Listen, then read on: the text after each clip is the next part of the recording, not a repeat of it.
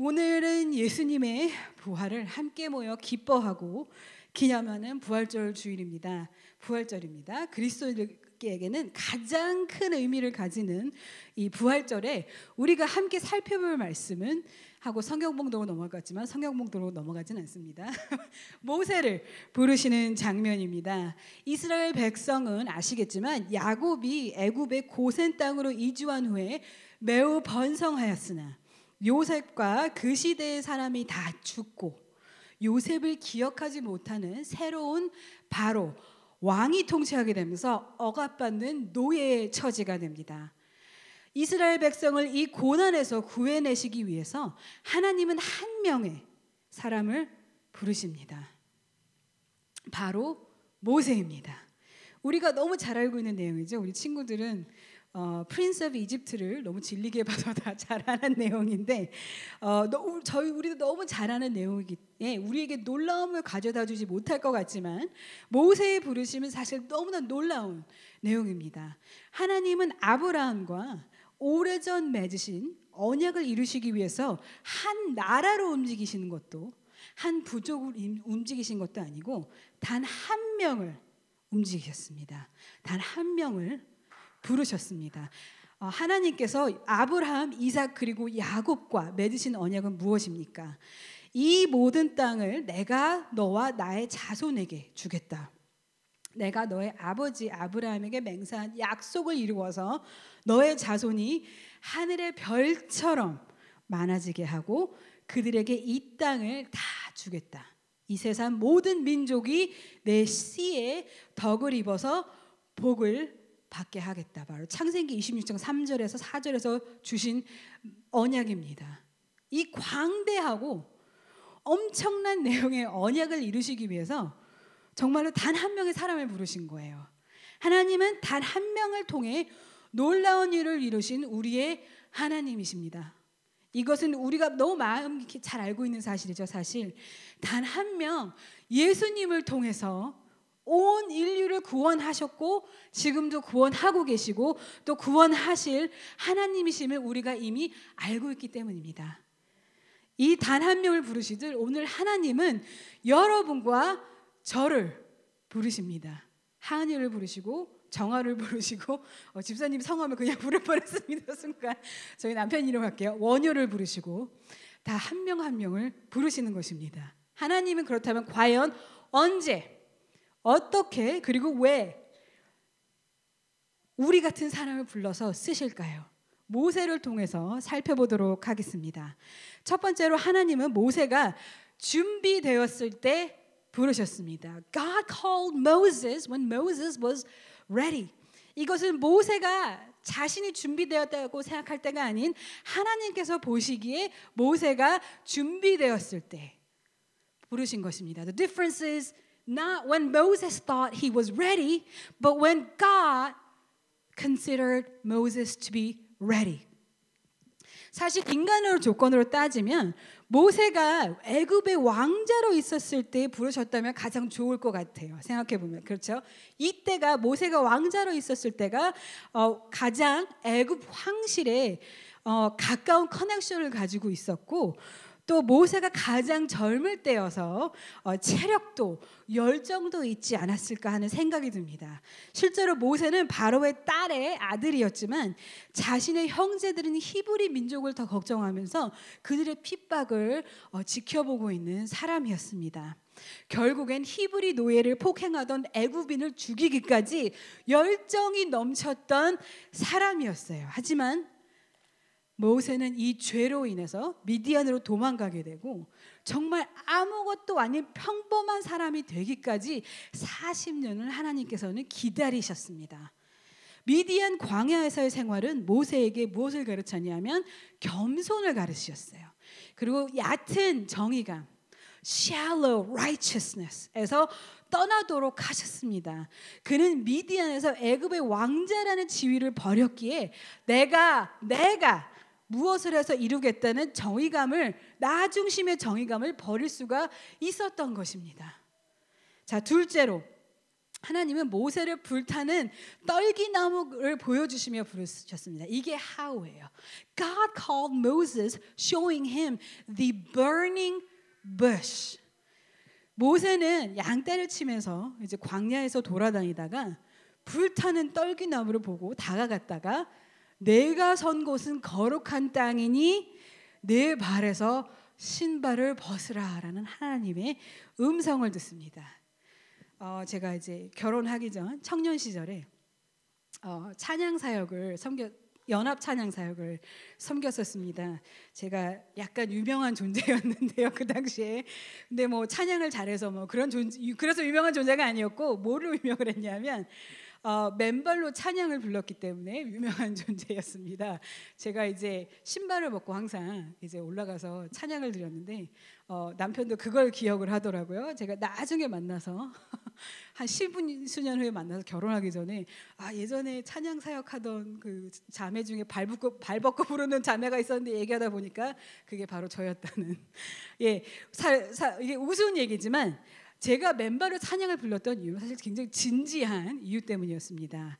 어, 사람에게 신발은 나의 심볼, 그러니까 내가 어떤 사람인지를 나타내는 심볼 중 하나입니다.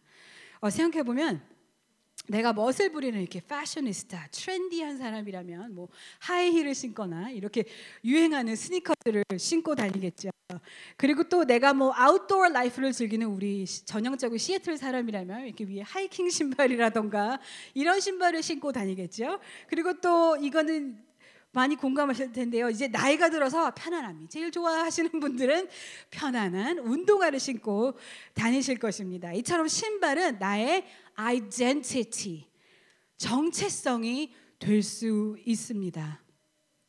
이런 신발을 벗는다는 것은 이제는 나의 정체성을 내가 나한테 주는 정체성이 정체성이 아닌 하나님께서 나에게 주시는 아이덴티티를 입는다는 것입니다. 그 당시 모세의 정체성은 시보라의 남편이요 게르솜의 아버지이자 내 직업은 양치기요 제사장 이드로의 사위였습니다. 여기 앉아 계신 많은 분들의 모습과 다를 바가 없는 그런 가장이었습니다.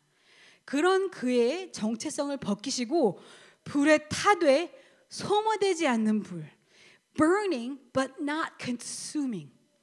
그런 가운데 있는 떨기나무를 보여주셨습니다. 떨기나무가 어떤 나무입니까? 떨기나무는 사실 얇고 잘 말라서 으스러지고 불에 타기 쉬운 식물입니다. 그런 떨기나무가 소모되지 않고 계속 타고 있는 것을 보니 어찌 신기하지 않았겠습니까? 떨기나무는 우리 이 세상을 살아가는 모세와 우리를 대표합니다. 제, 저희가 바로 그런 존재인 것입니다. 연약하고 넘어지고 으스러지기 쉬운 우리는 하나님의 불이 하나님의 임재하심이 거할 때 이렇게 파워풀한 존재가 되는 것입니다. 하나님의 임재하심은 내가 나에게 지워준 정체성을 버리고 하나님이 주, 주시는 새로운 아이덴티티를 잊게 됩니다. 고, 고린도 후서 5장 17절에 누구든지 그리스도 안에 있으면 그는 새로운 피조물입니다. 옛 것은 지나갔습니다. 보십시오. 새 것이 되었습니다. 떨기나무가 불 안에 있는 것처럼 새로운 피조물은 예수 그리스도 안에 있는 사람입니다. 자, 세 번째로 하나님은 모세가 연약한 자였기 때문에 부르셨습니다. 저희가 박 목사님의 설교를 통해서 우리는 하나님의 하나님은 모두 갖춘 자를 부르시는 것이 아니고 연약한 자들과 언약을 맺으시는 하나님을 저희가 배웠습니다. 모세가 이제 정의감에 넘쳐서 동패를 동포를 막 폭행하던 애굽인을 죽였지만 그에 대한 처벌이 두려워서 맞서지 못하고 도망가던 사람이었습니다. 어찌 보면 내 목숨이 아까워서 도망가는 게 당연한 처사일지도 모르지만 사람의 목숨을 앗아가던 그 용기는 어디로 갔는지 찾아볼 수가 없습니다. 그리고 미디안에서 모세는 히브리인이라는 정체성도 잃어버린 채 그저 편안하게 동화되어 살아갑니다. 이처럼 연약한 자를 하나님께서는 불러서 쓰십니다. 고린도전서 1장 17절에 그런데 하나님께서는 지혜 있는 자들을 부끄럽게 하시려고 세상의 어리석은 것들을 택하셨으며 강한 것들을 부끄럽게 하시려고 세상의 약한 것들을 택하셨습니다. 라고 말씀하셨습니다. 성경의 인물들을 보면 모두 이모저모로 진짜 연약한 사람들입니다. 요나는 선지자였지만 자기 멋대라는 사람이었죠. 그리고 야곱은 꾀로 꾀를 내서 속이는 사람이었고 베드로는 예수님까지 부인하는 사람이었어요. 이런 사람들을 사용하셔서 하나님은 구원의 역사를 이루십니다. 하나님의 부르심에 모세는 선뜻 네, 네 제가 가겠습니다라고 대답하지 못합니다. 거듭 하나님께 이유를 들어서 거절을 하죠.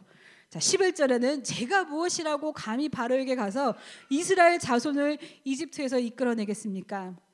13절에는 제가 이스라엘 자손에게 가서 너희 조상의 하나님께서 나를 너에게 보내셨다고 말하면 그들이 저에게 그의 이름이 무엇이냐고 물을 터인데 제가 그들에게 무엇이라고 대답하여야 합니까? 그리고 4장 1절에는 또 그들이 저를 믿지 않고 저의 말을 듣지 않고 주님께서는 너에게 나타나지 않으셨다 하면 어찌합니까? 자, 4장 10절 주님 죄송합니다. 저는 본래 말재주가 없는 사람입니다. 전에도 그랬고 어, 주님께서 이 종에게 말씀하고 계시는 지금도 그러합니다. 저는 입이 둔하고 혀가 무디는 사람입니다. 이렇게 이유를 들어서 하나님께 계속 거절을 했습니다. 모세가 말한 것들은 우리가 쉽게 핑계네라고 말할 수도 있겠지만 모세가 진심 진심으로 걱정하고 사실 자신 없어 하던 부분들이기도 합니다. 모세는 더 이상 애굽 공주의 아들 왕자도 아니었고 동포에게 업신여김을 당하였으며 말재주가 없어서 힘들어하던 사람이었습니다. 필히 나보다 더 잘 나고 어, 나은 사람들이 많을 텐데 이런 나를 보내지 마시고 다른 사람을 보내라도 모세의 마음은 사실 우리의 모습일 수도 있습니다. 나의 과거에 매달리고 잘못된 정체성이 맺는 열매는 바로 이런 것입니다. 자존감이 낮아지고요. 하나님과 하나님이 부르시고 동행하신다 하시는데도 주저합니다. 이 세상을 창조하시고 다스리시는 하나님이 나와 함께 하시고 또 문제에 대한 해결을 보여주셨음에도 불구하고 하나님의 부르심을 불신합니다. 이럴 때 우리는 내 자신을 돌아보는 게 아니고 하나님을 바라보아야 합니다. 하나님의 거룩하심에 두려워 눈을 돌린 모세와 달리 하나님을 바라봅니다. 삼위일체 하나님은 피조물과 달리 스스로 있는 자 I am who I am 이시며 우리를 위해 고난 받으시고 죽으시고 또 죽음을 이기시고 부활하셨으며 우리 위해 성화를 이루어 주시는 분이십니다. 자, 가장 중요한 것은 우리가 하나님의 부르심을 듣는 것입니다. 하나님께서 불타는 떨기나무에서 모세를 부르셨을 때 모세가 그냥 네 뭐라고요 하고 지나가지 않고 내 제가 여기 있습니다. Here I am. 이라고 답하였습니다. 하나님의 부르심에 내 제가 여기 있습니다까지도 오지 못하는 안타까운 상황일 수도 상태일 수도 있다는 것입니다. 모세가 하나님의 부르심을 받기까지 모세 생에 Here I am이라고 답한 많은 사람들이 있었습니다. 이스라엘 백성들의 산파 시브라와 부아라는가 그랬고 모세가 태어났을 때 숨겼던 모세의 어머니와 모세를 끝까지 지켜본 모세의 누나 미리암이 그러하였죠. 이 사람들이 없었다면 모세는 죽임을 당하고 없었을지도 모르는 존재였습니다. 이들의 공통점이 무엇이었냐면 모두 하나님을 두려워한 사람들이었다는 것이었습니다. 이 세상의 위협, 바로가 말하길 아들을 죽이지 않으면 다 주, 처벌하겠다. 라고 위협을 세상의 위협이 있었음에도 불구하고 그보다 더 두려운 것이 무엇이었느냐? 누구셨느냐? 하나님이셨습니다. 하나님을 최고로 여긴 사람들이었습니다. 지금의 우리 삶 속에는 아니 과연 누가 아니 어쩌면 무엇이 최고일까요? 우리는 이 시간 부활하신 예수님의 영광을 바라보는 자들이 되길 원합니다. 우리가 그리스도인임을 고백하면서 예수님을 따른다 고백한 것을 기억하시기 원합니다. 하나님은 우리 각자에게 부르심을 주셨습니다. 하나님의 언약의 성취는 아직도 이루어지고 있습니다. 하나님의 뜻은 사역자나 목회자나 직분을 가진 분들을 통해서만 이루어지지 않습니다. 하나님은 연약한 자들을 부르셔서 연약 하나님의 때에 사용하십니다. 여러분의 불타는 나무는 어디 있습니까? 하나님께서 이제 그만 너의 신을 벗고 너의 신발을 벗고 내가 불타는 나무가 되라고 부르고 계시지는 않습니까? 이런 하나님의 음성을 듣고 세상의 위협이나 나의 걱정들을 보면서 주저하는 내가 아닌 나의 눈을 하나님께 돌리고 쓰임 받는 우리가 되기를 소망합니다. 축원합니다. 다 같이 기도 하시겠습니다. 하나님 아버지 주님의 독생자를 주시어 우리를 위해 십자가에 못 박으시고 또 부활하여 주신 이 영광의 날에 우리가 주님께 예배를 드립니다. 주님의 말씀을 이 시간 우리에게 주셨습니다. 이 말씀이 그저 듣고 지나가는 설교가 아닌 살아있는 힘이 되어 우리 가운데 역사하시어 우리가 이제는 우리의 신발을 벗고 주님이 주시는 신발을 신고 나아갈 수 있는 주님의 음성을 듣고 내가 여기 있습니다라고 부르심을 듣고 나아갈 수 있는 우리가 되기를 소망합니다. 주 성령님 우리 안에 주저함이, 주저함이 있다면 이 주저함을 앗아가 주시고 우리가 걱정하는 것이 있다면 우리가 우리의 눈을 주님께로 돌리고 우리가 주님 우리의 걱정을 모두 내려놓고 담대하게 나아갈 수 있도록 주님 우리를 인도하여 주시옵소서. 오직 주님을 찬양하며 주님을 높여드리며 주님을 위해 살아가고 주님을 더욱더 사랑할 수 있는 우리 주님의 몸된 교회가 되길 원합니다. 주님 축복하여 주시옵소서. 감사하며 예수님 이름으로 기도드립니다. 아멘.